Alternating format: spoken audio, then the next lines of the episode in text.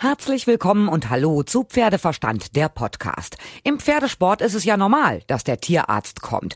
Die Pferde brauchen Wurmkuren, Impfungen und verletzen sich auch hin und wieder, sei es im Sport oder auch auf der Koppel. Soweit, so normal. Im Spitzensport ist es auch normal, dass es Physiotherapeuten gibt. Und auch immer mehr Hobbyreiter greifen auf diese Fähig- und Fertigkeiten dieser Therapeuten zurück. Für die Pferde. Ich habe Tina Schäfer besucht. Sie bietet unter anderem physiotherapeutische Behandlung, Lasertherapie, Akupunktur, Akupressur, aber auch Energiearbeit. Ein nahezu Allround-Programm fürs Pferd, damit es dem gut geht. Und sie ist auf internationalen Turnierplätzen unterwegs. Ihre Geschichte ist wirklich spannend und ihre Arbeit faszinierend. Seid dabei, wenn sie uns davon erzählt. Auf geht's!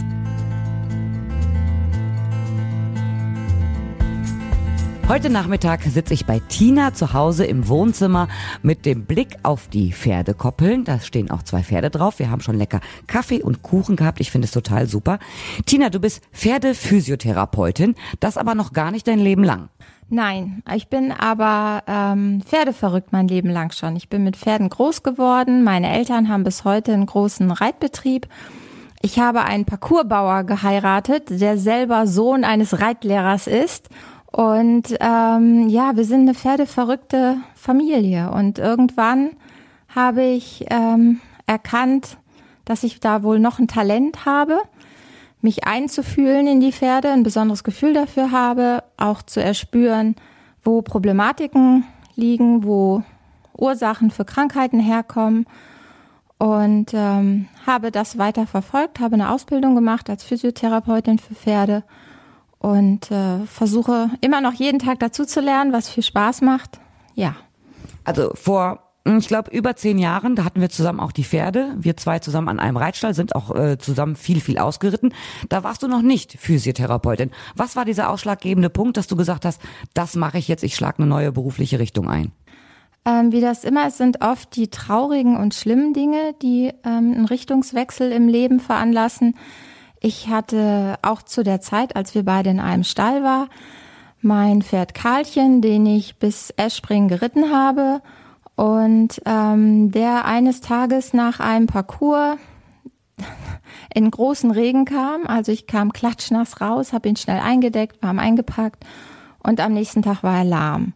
Ich war bei verschiedenen Tierärzten, bei großen Koryphäen, die olympische Teams begleiten, habe alles versucht, war in Kliniken, habe ähm, mir verschiedene Meinungen eingeholt und es war wirklich ähm, alles dabei, von Wirbelsäulenschäden bis Fesselträgerschaden und niemand konnte richtig diagnostizieren, was es jetzt am Ende ist und vor allen Dingen konnte niemand ihn heilen. Zu guter Letzt war er wirklich, sah er wirklich schlecht aus, ähm, hat sein Hinterbein mehr oder weniger hinter sich hergezogen. Und es war für meinen Mann und mich ähm, nur noch so die Frage, wann bringen wir ihn weg? Wir müssen das beenden fürs Tier, weil er leidet und Schmerzen hat. Ich habe dann meine Freundin angerufen und gesagt, die, was machst du, wenn nichts mehr geht? Wenn du gar keine Hoffnung mehr hast? Und dann hat sie gesagt, dann rufe ich meine Hexe an. Dann habe ich gesagt, okay, ich wäre jetzt soweit für eine Hexe. Die können wir einfliegen und ähm, die kam nicht auf einem Besen, in einem ganz normalen Auto, eine sehr nette Dame und äh, pendelte das Pferd, nahm ihre Homöopathie raus und äh, lief dreimal ums Pferd rum, guckte sich den an, kam zu mir und sagte, haben Sie schon mal von Borreliose gehört? Und ich sagte ja, weil das war immer das, was ich im Hinterkopf gehabt hatte, den Verdacht, den ich hatte. Nur jeder Tierarzt hatte gesagt, das kann es auf gar keinen Fall sein. Die Symptome passen überhaupt nicht dazu. Ja, und dann hat sie mir Globulis dagelassen und gezeigt, wie ich das alles mischen sollte und sagte, ich sollte langsam die Mittel absetzen, die Schmerzmittel reduzieren. Und dann habe ich ganz ehrlich gedacht, ob ich die jetzt wohl ins Pferd schütte oder ins Klo, das kommt wohl aufs Gleiche raus. Aber die Dame war sehr nett und höflich, bezahlen muss ich auch sowieso. Ähm, dann probiere ich das doch mal. Und äh, ja, die Hoffnung stirbt zuletzt, ne? Richtig, richtig. Und wir waren ja schon fast ohne Hoffnung. Und dann bin ich reingegangen zu meinem Mann, der in der Küche saß und habe gesagt, wenn das hier funktioniert, dann lerne ich das auch. Und ich glaube, das war der Satz, ähm, der mich festgehalten hat, weil es hat funktioniert. Das Pferd hat nach drei Tagen angefangen, das Bein wieder zu belasten. Und nach drei Wochen war der lahmfrei und buckelte über die Weide, ist mittlerweile ähm, zwanzig Jahre alt und quietschvergnügt und hat nie wieder einen falschen Tritt getan. Aber dabei ist doch eigentlich Borreliose gar nicht so schwer zu diagnostizieren. Das hätte doch beim Tierarzt ganz leicht festgestellt werden können. Ähm, ja, ja und nein. Borreliose kommt in Schüben. Also wenn die Infektion da ist, wenn die akut ist, dann kann man die im Blut nachweisen. Es gibt aber auch einen chronischen Zustand, also wenn das schon länger ist, dann ziehen sich die Borrelien in die Zelle zurück und dann sind die im Blut nicht zu finden. Deswegen können die halt trotzdem Borreliose haben und es kommt dann immer darauf an, wo die Zentren sind, wo die sitzen, die Borrelien. Deswegen sind die Symptome so unterschiedlich. Ja, und äh, mit Hilfe der Homöopathie und auch mit Hilfe von Geräten, die das direkt in die Zelle eingeschwungen haben, sind wir es dann losgeworden. Und das war für mich einer der Auslöser, mich auf den Weg zu begeben, das zu lernen. Und ich bin sehr, sehr dankbar dafür. Ich bin sehr dankbar, dass das Pferd wieder so gesund geworden ist und glücklich lebt. Und ich bin mindestens genauso dankbar, dass ich äh, auf den Weg gebracht wurde. Wie lernt man das denn? Ist jetzt nicht so, dass ich sage, ähm, was weiß ich, wie eine Oberstufe in der Schule, drei Jahre äh, jeden Tag pauken. Wie funktioniert das? Wie hast du gelernt? Ähm, es gibt viele Schulen in Deutschland, Ähm, wo man einiges lernen kann. Es gibt das Depot in Dülmen, wo man ähm, Pferdephysiotherapie lernen kann. Es gibt Naturheilkunde, Tierheilpraktikerschulen in Münster, einige gute, in Osnabrück war ich, ähm, um eine Basis zu schaffen. Ich habe auch einiges davon aus dem Humanbereich gelernt, weil es mir noch ähm, effizienter vorkam, weil ich das Gefühl hatte, da ist man noch ein bisschen weiter. Und ähm, habe daraus so meine eigene Mischung gebaut und hatte dann das riesengroße Glück, in Amerika und auch in Kanada ähm, auf Menschen zu treffen, die dort noch weiter sind als wir und ähm, von denen viel, viel lernen zu können. Wieso auf einmal der Sprung nach Amerika und Kanada? Wie ist das gekommen? Das fing an mit Kanada. Dort ist meine Freundin hinausgewandert, die habe ich dort besucht und die nahm mich mit und sagte, sie hätte einen Osteopathen, der wahnsinnig großartig wäre und den die müsste ich unbedingt kennenlernen. Und ähm, so, da sind wir dann hingefahren und haben einige ihrer Pferde mitgenommen und den durfte ich dann dort begleiten. Und ähm, ja, jedes Mal, wenn ich da war, haben wir da Zeit verbracht und durfte ich den wieder erarbeitet, hat er mir viel erklärt, hat mir viel gezeigt am Pferd. Das ist dann nochmal was ganz anderes, als wenn man in der Schule sitzt und die Theorie bespricht ähm, und dort einzelne Fälle hat. Da habe ich wirklich sehr, sehr viel mitnehmen können. Und dann später ähm, hatte ich das Glück bei einem Turnier in Dortmund, dass dort eine Amerikanerin war, die sich auf das Weltcup-Finale in Paris vorbereitet hat und eine Physiotherapeutin für ihr Pferd dabei hatte aus Amerika. Und wir wurden einander vorgestellt mit den Worten, ihr macht wohl beide etwas Ähnliches, woraufhin die sagte, zeig mir, was du kannst. Und ich äh, etwas nervös antwortete, gerne. Und äh, so, und dann gab sie mir die Chance und hat mich dann eingeladen, nach Amerika zu kommen. Das habe ich jetzt schon viermal angenommen, das Angebot. Wir sind gute Freunde geworden und sie ist wirklich, ich ja weiß gar nicht, wie ich das in Worte fassen kann. Die hat eine unglaubliche Gabe, ein unglaubliches Gefühl in den Händen für Muskulatur, für die Pferde, für Bewegung, ähm, wie sie das löst, ähm, wie man wirklich sieht, wie die Pferde unter ihren Händen entspannen. Und ähm, ja, das, das ist ein wahnsinniger Glücksfall für mich. Da habe ich so viel lernen dürfen und so viel mitgenommen. Das ist, das ist wirklich toll. Und das ist in den Ländern auch noch ein bisschen anders als bei uns hier. Die teilen wirklich gerne. Wenn sie merken, dass man selber auch dazu bereit ist und offen ist, dann ähm, lassen sie einen gerne teilhaben und lehren. Und das äh, ist ein Geschenk. Ja. Ja, oft ist das ja hier so, dass man sagt, na, ich kann was, was du nicht kannst und ich sag dir aber auch nicht, wie es funktioniert. Das ist natürlich ärgerlich. Du bist mittlerweile selbstständig und behandelst welche Pferde? Alle Arten von Pferde oder doch eher die Springpferde oder auch die Hobbypferde? Ich komme natürlich aus der Springpferde-Szene, sag ich mal, weil ich ähm, das jahrelang auch selber gemacht habe und mein Herz da auch sehr dran hängt. Darüber hinaus ist es aber für mich ein Riesenabenteuer, alle Pferde zu behandeln. Also ich habe ähm, hier in der Gegend natürlich schon Islandponys äh, kennengelernt und behandelt, was toll war. Ich äh, habe in Amerika Vollblüter schon mitbehandeln dürfen, da bin ich ja dann mit dabei. Und ähm, sogar Saddlebreds und äh, mein ganz besonderes Highlight war, in Kanada wirklich mit Mustangs umgehen zu dürfen.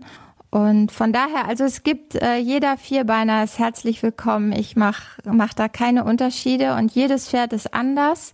Und von daher, äh, man steht manchmal neben einem Shetland-Pony und wundert sich, wie riesengroß die sich anfühlen. Und neben einem großen Warmblut von Stockmaß eins Komma fünfundsiebzig und denkt, der ist ja eigentlich klitzeklein da innen drin. Also das ist immer eine Herausforderung und immer wieder schön.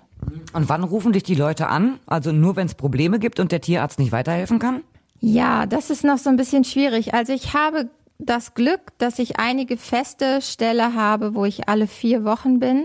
Das heißt, turnusmäßig wirklich gucke, wie ist die Muskulatur, wie sind die drauf, auch mal angerufen werde, wenn viel los ist ähm, von den internationalen Turnieren, wenn man montags gucken will, sind Verspannungen, ist der fit genug, ist der vielleicht doch müde, braucht der am Wochenende doch eine Pause, weil das eben alles ähm, helfen kann, bevor, bevor es zu einem Problem kommt. Bevor es zu einer Überlastung kommt, das heißt wirklich, dass ein Sehnenproblem, Fesselträgerproblem auftreten kann, wenn man das früh genug erkennt.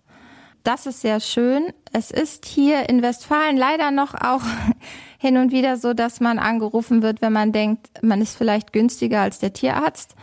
Das finde ich sehr schade, weil wir brauchen die Tierärzte, das ist eine großartige Arbeit. Ja, wir sind darauf angewiesen, dass erst geröntgt wird, dass erst geguckt wird, ist der Knochen heile, was, was herrscht hier als erstes vor?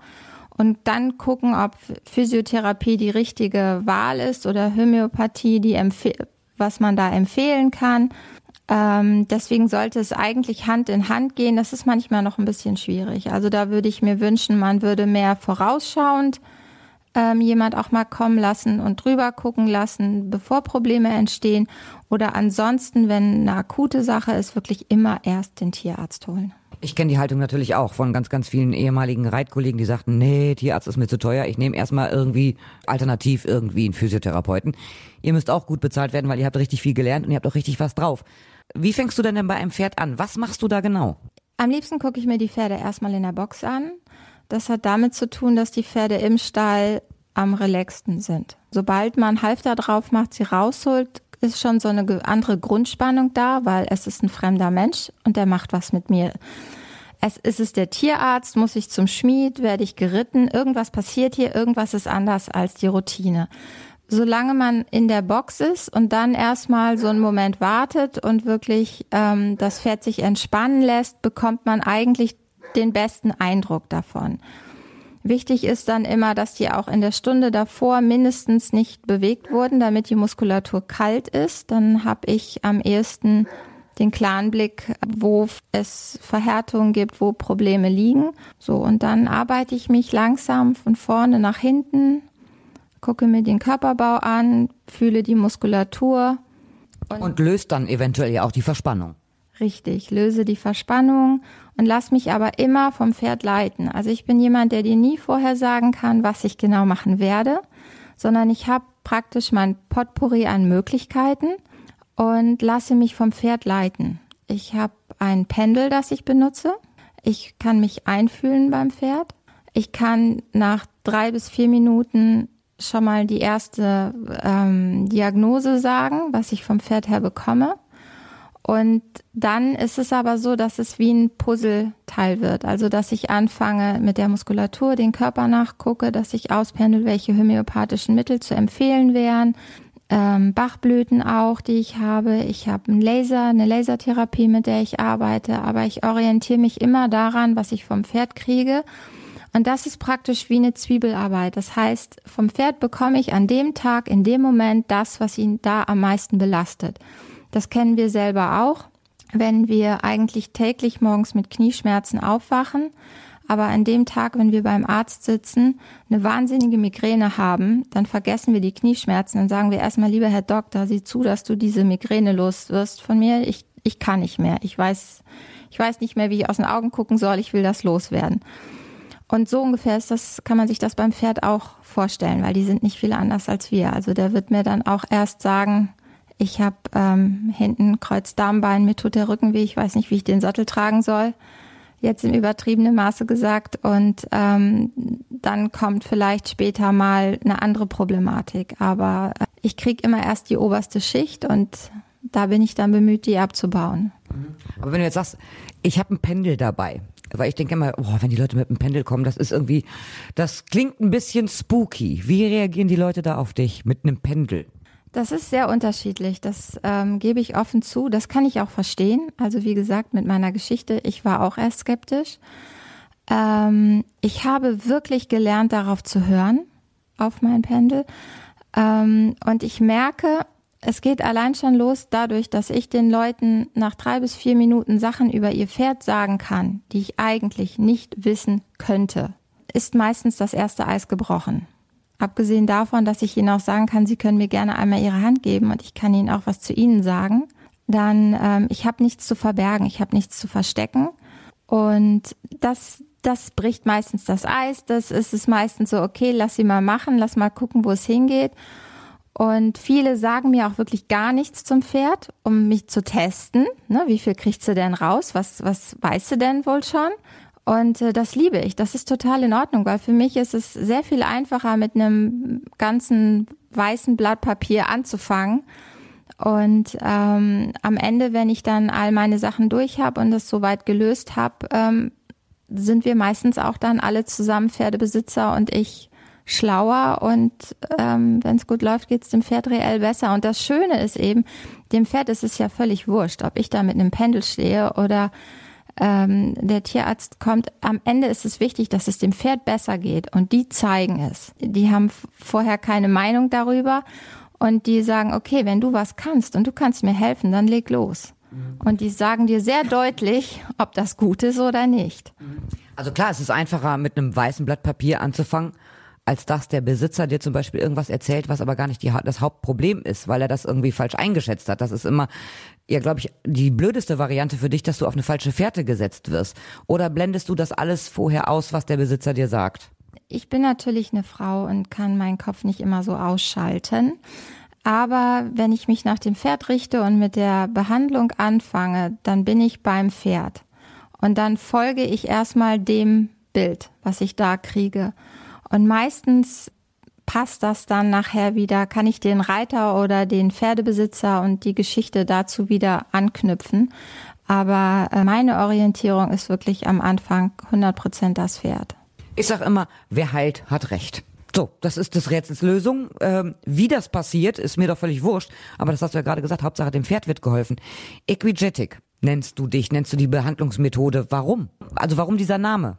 Ähm, weil es mir tatsächlich schwer fiel, eine Schublade zu finden, wo das reinpasst, was ich mache. Dass ich mich so mit meinem Namen da wohler gefühlt habe, weil ich eben nicht nur Naturheilkunde oder nur Physiotherapie. Ich finde, ich passe nicht so in eine Schublade. Da fühle ich mich sehr wohl. Du hättest ja auch sagen können, Tina hilft. Ja, aber das ist vielleicht ein bisschen weit gegriffen. Ja, okay, es sollte schon Equi, es sollte das Pferd da drin sein, es sollte Energie da drin sein und ja, also das, das schon passend. Tina hilft und Tina hilft gerne, aber ich kann auch nicht allen helfen und ich kann auch nicht die Welt retten, aber ich... Aber du gibst dein Bestes, das ist, äh, das ist sehr lobenswert. Ähm, du hast sogar einen F E I Pass, das heißt, du bist international unterwegs. Wie kommt man an einen F E I Therapeutenpass? Also das heißt, ähm, ja, F E I Therapeutin für Pferde. Ich ja, aber F E I, ich meine, da kannst du ja nicht sagen, liebe F E I, ich hätte gerne sowas. Ähm, okay, im Grunde genommen geht es damit los, weil das ist so den Antrag, den man stellt. Ja, das, das wird geprüft, man muss dann äh, mehrere Formulare ausfüllen, man muss einreichen, wo man gelernt hat, wo man sein Wissen her hat, die Prüfungen, dann muss man, ähm, dann wollen die auch wissen, wen man behandelt, ob man überhaupt Kunden hat, die international unterwegs sind, sodass das Sinn machen würde. Dann braucht man einen F E I Tierarzt, der für einen birgt. Dann muss man noch ein, so einen Test bestehen. Es gibt Fragen auf Englisch, die man beantworten muss. Also die F N muss praktisch bestätigen, dass man Therapeut ist in Deutschland. Ja, aber warum hast du das alles gemacht? Ich meine, das hilft dir das wirklich, um, um Kunden zu haben? Weil du hast deinen Kundenstamm, du hast internationale Spitzenreiter in deinem Kundenstamm. Da kannst du doch auf diesen, auf dieses F E I-Zertifikat eigentlich verzichten. Ähm, ja, nicht ganz. Immer dann, wenn ich auf ein internationales Turnier fahre, um dort Pferde zu betreuen. Und das ist eben das Schöne, dass ähm, mit Equigetic alles, was Equigetic macht, ähm, F E I-konform ist, sodass ich auf diesen Turnieren arbeiten kann, was natürlich ein Riesenvorteil ist, weil die Tierärzte, ähm, sprich mit Dopingbestimmungen, da einfach nicht mehr helfen können oder nur sehr begrenzt helfen können mit ihren Medikamenten und Mitteln. Und man als Therapeut einfach noch Massagen, so wie wir das kennen, vom Fußball her, die nach dem Spiel ausmassiert werden und dann auch beim Tennis, wenn die lange Matches haben, zwischendurch ist ganz klar, dass der Physiotherapeut immer dabei ist. Und so wie ich erzählt habe, beim Turnier in Dortmund und für Paris Weltcup-Turnier wurde die Physiotherapeutin aus Amerika für ein Pferd mit eingeflogen. Das ist auf den ganz äh, großen Turnieren ist das relativ normal. Und dort darf man nur arbeiten, wenn man eben dieses F E I-Zertifikat hat. Also die lassen niemanden in die Stallzelte überhaupt rein, der nicht registriert ist und diese Genehmigung hat und F E I. Aber du könntest ja über ein Bändchen als Pferdepflegerin von einem Reiter oder sowas kommst du doch ins Stallzelt rein. Und ob du das Pferd da massierst, da guckt doch hinterher keiner hin. Da guckt wohl jemand hin, liebe Ina. Da gibt es Stewards, das äh, wird sehr genau betreut. Die gucken genau, was du machen, äh, was du machst. Gerade in Amerika, du wirst begleitet und es wird genau aufgeschrieben, wenn du in der in das Stallzelt gehst, wird dein Name notiert, wann du da reingegangen bist, zu welchem Pferd du gehst, was du machst und wann du wieder rausgehst. Also das ist äh, schon sehr gewissenhaft. Einfach auch, damit Dopingfälle noch weniger vorkommen. Und äh, damit gewährleistet wird, dass alles kontrolliert wird. Und das mit Recht. Ich habe letztens wieder auf deiner Facebook-Seite gesehen, du warst wieder in Kanada unterwegs. Also abgesehen davon, dass du das natürlich da auch lernst und dich weiter fortbildest und auch Pferde dort behandelst. Aber es ist doch ein Traum, auch zwischendurch U S A, Kanada, noch weiterhin die Welt zu entdecken. Habt auch einen kleinen Familienurlaub da natürlich auch gemacht. Ist doch ein Traum. Das ist wirklich ein Traum. Also das ist was, worüber ich wahnsinnig dankbar bin und mein ganzes Leben schon. Ähm, weiß nicht, ob, ich, ob Sie mich an dieser Stelle alle hören, aber bestimmt hören ja alle Pferde zu und ich bin Ihnen ganz wahnsinnig dankbar, was ich für tolle Menschen habe kennenlernen dürfen, was für Länder ich gesehen habe. Und ja, die, die Länder sind gigantisch. Also in Kanada habe ich mich wirklich ein bisschen verliebt, diese Weite in den Rocky Mountains auszureiten. Wir haben Rinder getrieben, wie die Cowboys im Cowboy-Sattel mit Cowboy-Hut auf und die wildesten Abenteuer bestritten. Das habe ich natürlich auch nicht äh, zu hoffen gewagt, aber das ist, ja, das, das macht irre Spaß. Und in diese verschiedenen ähm, Sparten der Hunter, Dressurpferde, Rennpferde, einfach so Vollblüter mal in, in, in die Hände zu kriegen, sag ich, das, das ist was ganz Besonderes. Und eben auch Mustangs äh, kennenlernen zu dürfen, wie die ticken, nochmal so viel anders als unsere Warmblüter hier. Und das ist immer mit sehr viel Respekt verbunden. Ich liebe Pferde mein ganzes Leben lang und das ist, das ist einfach ein Geschenk für mich, wo ich mich riesig drüber freue. Es ist bei dir ein Hobby, Leidenschaft und natürlich jetzt der Beruf und dann auch noch international unterwegs. Wo geht denn für dich die Reise hin, wenn du das komplette wunschlos mal ziehen könntest, die nächsten fünf oder zehn Jahre? Oh, also im Moment kneife ich mich manchmal, weil ich äh, so glücklich bin für das, was alles gerade so passiert. Das ist schon toll. Ja, der Wunsch. Ich habe mich jetzt riesig gefreut, weil ich noch in diesem Monat anfangen werde, das japanische Team äh, der Springreiter, einen Teil davon mit zu betreuen. On, on the road to Tokio nennt sich das ganze Projekt. Also ich hoffe, ich äh, mache meinen Job so gut, dass sie meinen, sie müssen mich nicht zur Olympiade nehmen nächstes Jahr. Das wäre natürlich sehr cool. Wenn du nach Tokio fliegst, dann machen wir jeden Tag Podcast-Folgen. Auf jeden Fall. Ich habe auch gesagt, ich kann in Sushi bezahlt werden. Das wäre überhaupt gar kein Problem. Nein, also das ist, wenn ich träumen darf, dann träume ich von solchen Sachen. Und dann träume ich natürlich ganz klar, dass ich vielleicht auch einmal dabei sein darf und in Aachen Pferde betreuen darf. Ich bin da relativ entspannt. Das wird mit Aachen, mit Aachen wird funktionieren. Und Tokio ähm, ist gar nicht mehr so lange hin. Ich werde das weiter verfolgen. Wir bleiben auf jeden Fall in Kontakt und ich sage dir erstmal vielen Dank, dass du dir die Zeit genommen hast, um mit mir zu sprechen. Vielen Dank, Tina. Danke dir, Ina. Ich hoffe, euch hat gefallen, was ihr gehört habt. Ihr könnt mir schreiben über pferdeverstand at podcastfabrik punkt de, über die Facebook-Seite oder über Instagram. In schon einer Woche habe ich dann eine neue Folge für euch. Ich freue mich auf das nächste Mal, hoffe, dass ihr dann wieder dabei seid, wenn es heißt Pferdeverstand, der Podcast.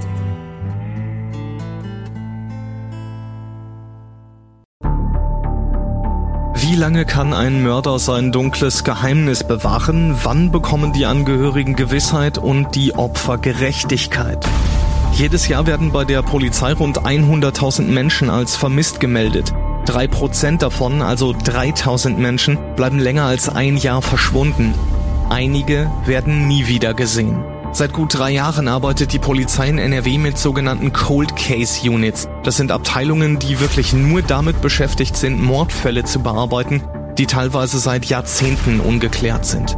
Ich bin Mike Mattis, Radioredakteur und News Anchor, und ich spreche mit Ermittlern über diese Fälle. In meinem Podcast Licht ins Dunkel, Cold Cases und ungeklärte Vermisstenfälle von hier beleuchten wir gemeinsam mit Profilern, Staatsanwälten und Mordermittlern Cold Cases und ungeklärte Vermisstenfälle aus ganz Deutschland. Immer in der Hoffnung, dass Angehörige endlich Gewissheit und die Opfer Gerechtigkeit bekommen. Licht ins Dunkel. Cold Cases und ungeklärte Vermisstenfälle von hier. Eine Produktion von Mike Mattis und der Podcastfabrik.